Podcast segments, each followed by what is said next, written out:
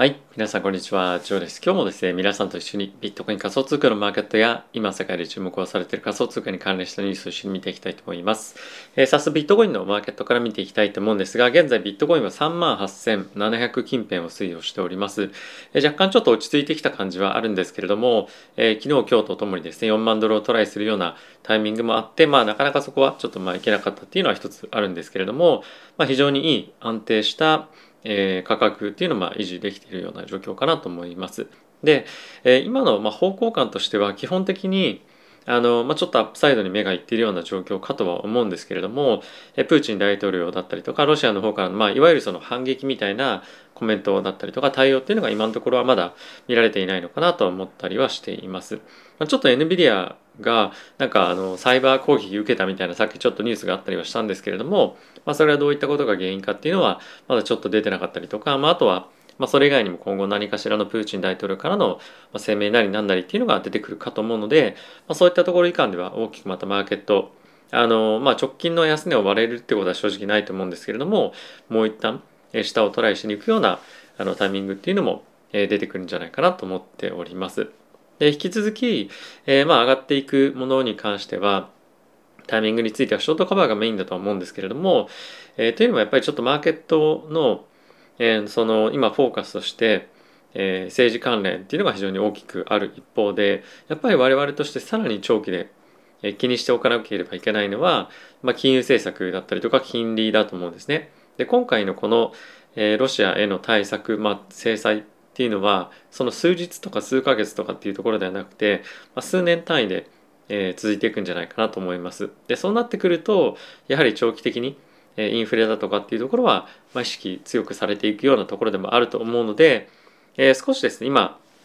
ロシアの問題があのいい方向に向かっていくんじゃないかっていう、まあ、観測から上がってはいますけれどもよりそのインフレに対しての圧力っていうのは強まってくると思うので、まあ、この辺り本当に今こうやってマーケットが交換して上がってますけれども、まあ、これがいいのかもしくはその続くのかっていうのはまちょっと正直あの疑いの目を持って今向き合っていた方が僕はいいんじゃないかなと思っております。はい、でイーサーなんですけれども、えー、こちらも2000今680ぐらいまでですね上がってきています。一旦はですね2750ぐらいまで、まあ、上がるような局面はあったんですけれども、まあ、ここからあの3000というところは少し遠いですけれどもそういったところを目指せるかどうかというところが一つの焦点になってくるかと思います。なので、まあ、ビットコインが4万ドルを超えて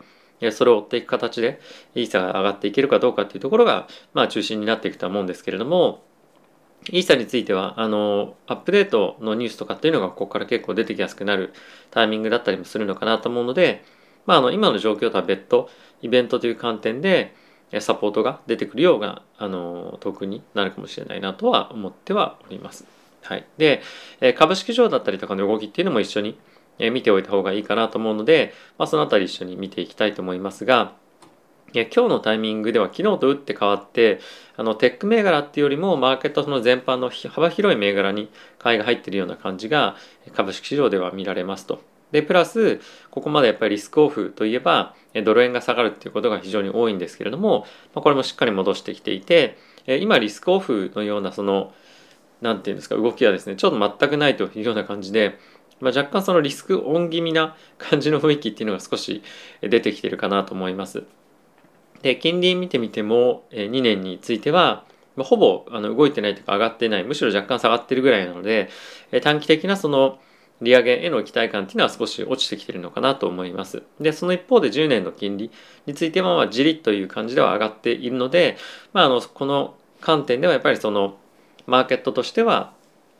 ある意味、昨日一昨日ぐらいのリスクオフを皮切りに一気にとは言わないまでもリスクオフの方向に少し頭がその悪材料デスク視感っていうのが出てきているというふうに言っても過言ではないかなと思っております。で、まあ、それを表す一つの指標として、えー、ゴールドというところも若干落ち着いてきてるかなと思いますし、まあ、あとは原油ですねあのこれ本当に落ち着いていいのかっていうのは正直疑問ではあるんですけれども92ドルのところまで下がってきていますと。で、後ほどもちょっとご紹介をしようと思うんですけれども、やっぱりさっきも言ったみたいに本当にこのロシアへの制裁っていうのが長期的に続いていくようであれば、原油価格だったりとか、まあ、諸々のエネルギーの価格は上昇しても全然おかしくないと思うんですよね。なのであの今のこの短期的な動きっていうのがあのこの流れが継続していくというよりももう少し今とは違った影響があの原油だったりとか天然ガスというところにも影響してくるんじゃないかなと思いますし、えそういったところが長期的にインフレへの影響さらには金融政策への影響というところにつながってきて、まあ、どんどんどんどんその最終的には株式だったり仮想通貨に、まあ、悪影響を及ぼすようなタイミングも、えー、なきにしもあらずかなと思うので、まあ、そのあたりをしっかりと見ておいた方がいいかなと思っております。で、えー、そんな中なんですけれども原油がですね130ドルぐらいまで行く可能性が、まあ、ありますよという、まあ、予想がですね出てきております。でこれはやっぱりあのロシアから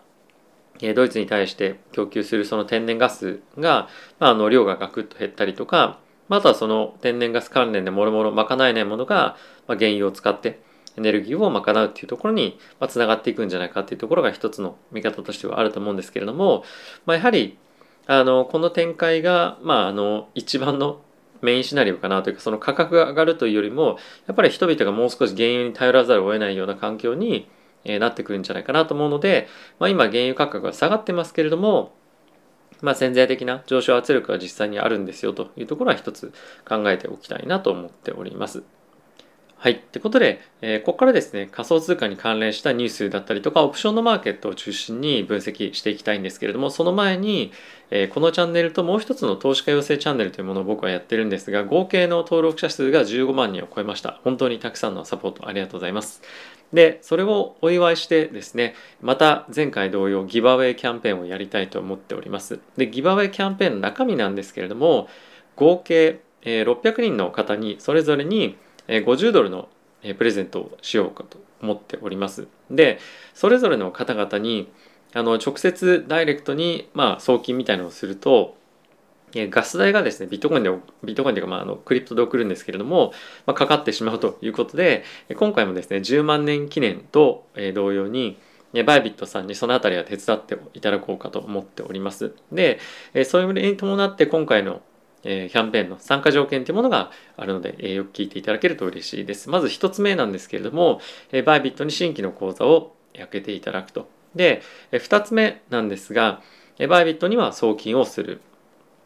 で、これは通貨は何でもよいです。で、3つ目なんですけれども、えスポットの口座でえ合計50ドル以上の取引をしていただくと。例えば50ドル分何かを1回買うっていうのでもいいですし、25ドル分を売り買いするっていうのでもいいので、まあ、この3つをですね、やっていただきたいかと思っております。で、この600名の方なんですけれども、先着でやりたいと思ってますので、まあ、600人に行った時点で、えー、まあおしまいですよという形になってしまうんですがあの常にまあ Twitter だったりとか、まあ、YouTube でまあ状況をアップデートしていきたいと思っておりますので、えー、ぜひですねこの機会を使っていただけたらと思ってます今非常に仮想通貨のマーケットボラティリティが高くなってきていましたけれども、まあ、ここに来て底打ち感っていうのも、まあ、若干出てきたんじゃないかっていう話もありますしやはりボラティリティがあるタイミングでは、まあ、これが収益の機会になるので、えー、ぜひですねあの仮想通貨の取引を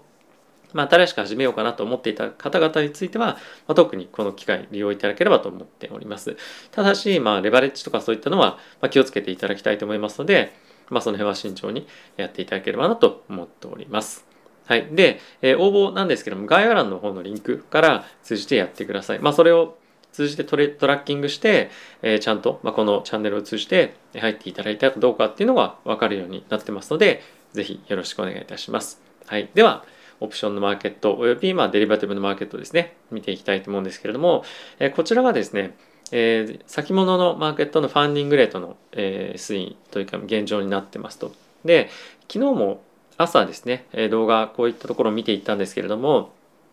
まあ、かなりファンディングレートはマイナスだったところから大きくプラスもしくはフラットぐらいに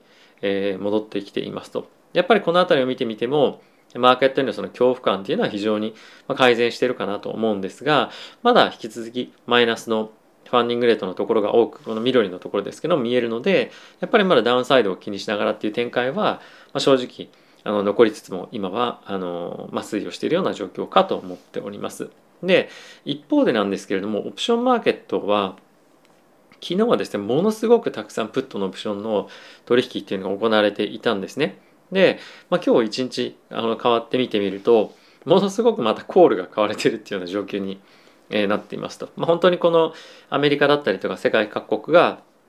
追加的にロシアに対して制裁をしていくということが非常に大きなインパクトになったかと思いますし株式市場も含め大きくリスクオンみたいな感じで本当になってきそうな雰囲気っていうのが出てきているかなと。でプラスそれに加えてもうある程度このダウンマーケットダウントレンドっていうのは底打ちしたんじゃないかっていう見方が非常に強くなってきていると思うので、まあ、この辺りも、えー、まあ見てる感じをするとやっぱり積極的にリスクテイクをしたいような環境に徐々になってきてるっていうのは、感じられるかなと思います。まあそういったところがこういった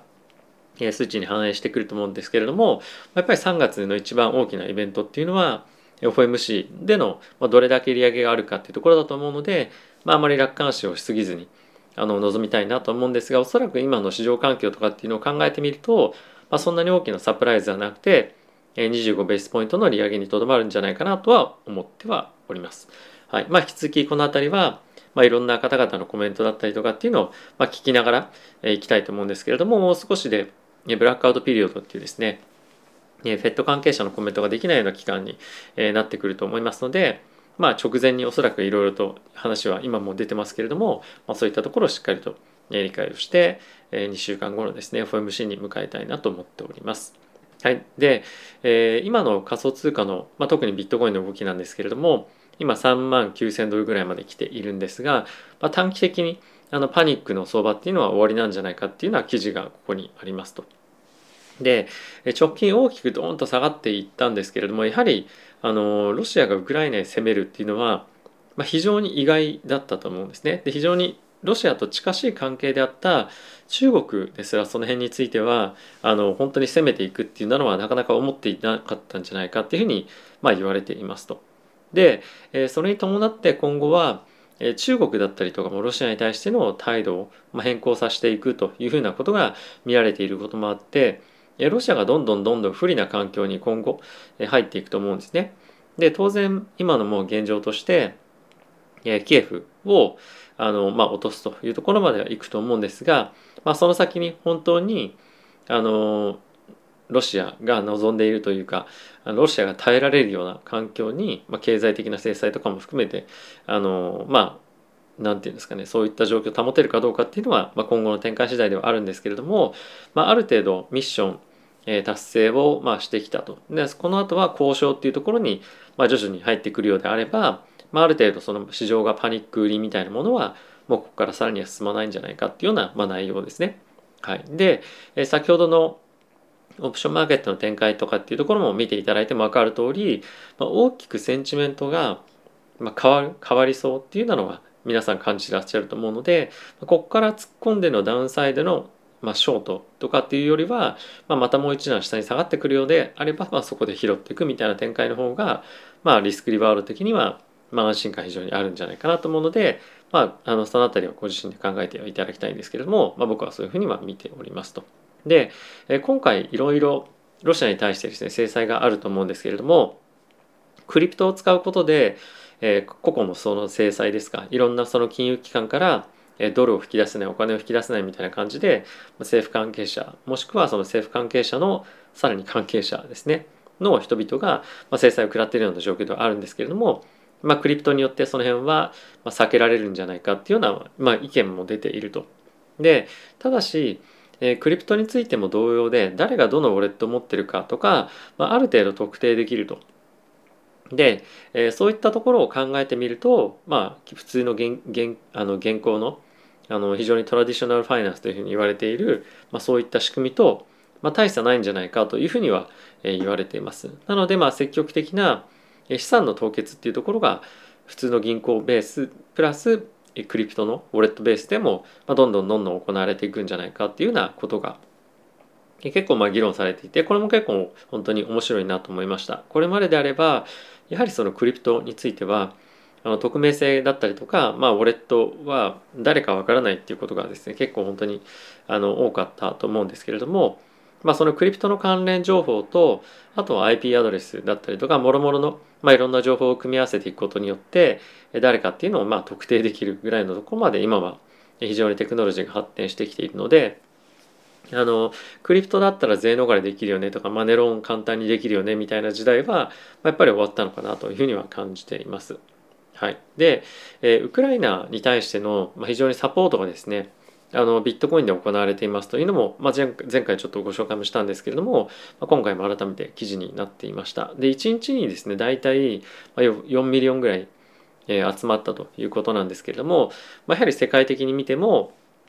まあ、こういった donation というのがウクライナに対して非常に多く寄せられているでかつそれを crypto でやることによってまあ、本当にそのシームレスに、ま、どんどんどんどん献金っていうのが、まあ、されているような状況にありますと。でこれは、まあ、どういった人が応援してるかっていうのも正直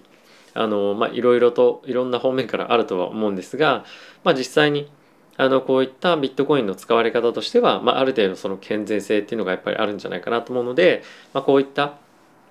ことっていうのが今後例えばその災害だとか震災とかそういったところにもあの活用できるようなあの、まあ、事例なんじゃないかなと思うので、まあ、一つ今後のそのビットコイン仮想通貨の、えー、活用事例として、まあ、世の中に、まあ、こういった事例が一つ広まったりすると、まあ、いいのかなとは思ったりはしました。はい、で、えー、次なんですけれども、えー、クリプトの取引所ウクライナにもあるんですがそこのボリュームがものすごくえ大きく上がっていましたということがニュースになっています。え先日もお伝えをしたんですけれども、えウクライナの通貨からどんどんどんどんステーブルコインに流れていたりとか、まあ、あとは他の通貨も含めて流出していたんですが、まあ、そのビットコインがデジタルゴールドがどうかっていう議論があったじゃないですか。で、まあ、そもそも、えー、ビットコインがデジタルゴールドかどうかっていうのは、まあ、結構その国自体によっても大きく変わってくるなと正直このニュースを見ても思ったんですね。で、まあ、一つ言えるのはデジタルゴールドと言える国に関してはもう本当にその国の情勢だったりとかっていうところが、まあ、あの非常に難しい時にところにあるというところは自分たちの通貨を持っているよりも、まあ、ビットコイン持ってたりとか他のものを持ってた方がいいっていうのは、まあ、一つ言えるかなという一方でえある程度まあその裕福というかあの、まあ、社会システムが整っている国に関してはあのそういったデジタルゴールド的な、まあ、取り扱いっていうのは、まあ、クリプトに関してはなかなか難しいのかなと思っております。であとはやっぱりこのステーブルコインの位置づけというか使われ方っていうのが今回大きくあの面白さを伴って報道されたかなと思っていて、えまあ、そのウクライナで使われている通貨に対して、まあ、通常であればあの1ドル分で、え 1USDT 買うんですけれども、まあ、1.1US ドル分払わないと 1USDT 買えないみたいな感じで、まあ、プレミアムが乗っていたとかっていうのも、まあ、非常に面白い流れだったかなと思います。やっぱりこういったところを見てみると、まあ、あの現状の金融システムはなかなか使えない人たちとか、まあ、アクセスがあのなかなかできない環境にある中、まあ、クリプトが多く使われたっていうのは非常にいいあの、まあ、事例だったんじゃないかなと思いますし今後もやはり何かあった時に、まあ、クリプトへっていうような流れは出てくるんじゃないかなと思うので、まあ、今後もこういったところの環境が整うことによってよりクリプトのイメージだったりとか、まあ、そういったものが改善していくような感じにはなるんじゃないかなと思いました。はいまあ、あのイメージが改善したからといってものすごく使われる流通するとかっていうのはまた別だと思うんですけれどもやっぱりその有事のクリプトみたいな感じのイメージっていうのは非常についているんじゃないかなとは思っております。はい、で、えー、次なんですけれども、まあ、今回ウクライナに対して侵攻している状況の中ロシアでビットコインマイニング引き続き行われてますけれども、まあ、そのあたりほぼ影響ありませんということが、まあ、あの記事になっています。まあ、これいくつかそのやっぱり理由ってあると思うんですけどもやっぱりそのロシアについてはビットコインの依存っていうのが一定程度やっぱあると思うんですよね。で今もうドイあのドルは持ってませんというふうに言っていてで追加的にポンドだったりユーロとか、まあ、あとは円ですねそういったところを持っているあと人民元もそうなんですけれども、まあ、そういったところを持っていてそれらについても、まあ、凍結と全部言わないまでもなかなか使うのが難しくなってくるとやっぱり資金源を確保するのと何かっていうふうに見てみてビットコインとかっていうところが非常に、まあ、あのプライオリティが高くなってくると思うので、まあ、この辺りで大きくロシアがマイニングをシャットダウンして仮想通貨のマーケットが混乱するみたいな正直ないのかなというのは、まあ、一つ我々の投資家っていう観点ではいいのかなと思っていますしますますそのビットコインの重要性っていうものがロシアに対しては上がってくるんじゃないかなと思うので、まあ、こういったところを考えてみると、まあ、よりその世界の情勢が荒れれば荒れるほどビットコインの重要さとか、まあ、重宝される度合いみたいのが高くなるっていうのは一つ見えた参考事例になってくるんじゃないかなと思います。でやっぱり世界的な経済危機だったりとか、まあ、戦争みたいなのが起こったりするとその銀行間のネットワークっていうのが非常に不安定になったりもするので、まあ、そうなるとやっぱりビットコインの方が使いやすいよね。もしくはその USDT でもイーサリアムでも何でもいいんですがそういったところの方があの使い勝手いいよねっていうようなあの見方にもなると思います。実際に使ってみるっていう人が非常に増えると思うので、まあ、いいあの産業の発展っていう観点ではまあいい事例というかあのなのかなと思ったりはしています。はい。ということで、えいかがでしたでしょうか？非常にマーケット不安定ではあるんですけれども、まあそんな時だからこそ、えトレーディングのチャンスがあるっていう人もまあ多くいるでしょうし、あのまあ、大きく下がったところで、まあ、買っていきたいよねっていう投資家もいると思うので、まあ、こういった機会をぜひ生かしていけるようにしたいなと思っております。はい、あとはですね先ほどもちょっとご紹介をした、え、初めて、えー、まあ、そのトレードをこれからやりますよみたいな人向けのキャンペーンにはなると思うんですがぜひですねあのまだえやったことないよとか、まあ、バイビットの講座持ってないよでも何でもいいんですけれども、あの使っていただけると嬉しいかなと思っております。でまあ何日間で埋まるか正直ちょっと分かんないんですけれども、まあ、おそらく1週間以内ぐらいには、えー、埋まるんじゃないかなと思うので、えー、ぜひこの機会ご活用していただけると嬉しいです。はい。ということでまた次回の動画でお会いしましょう。さよなら。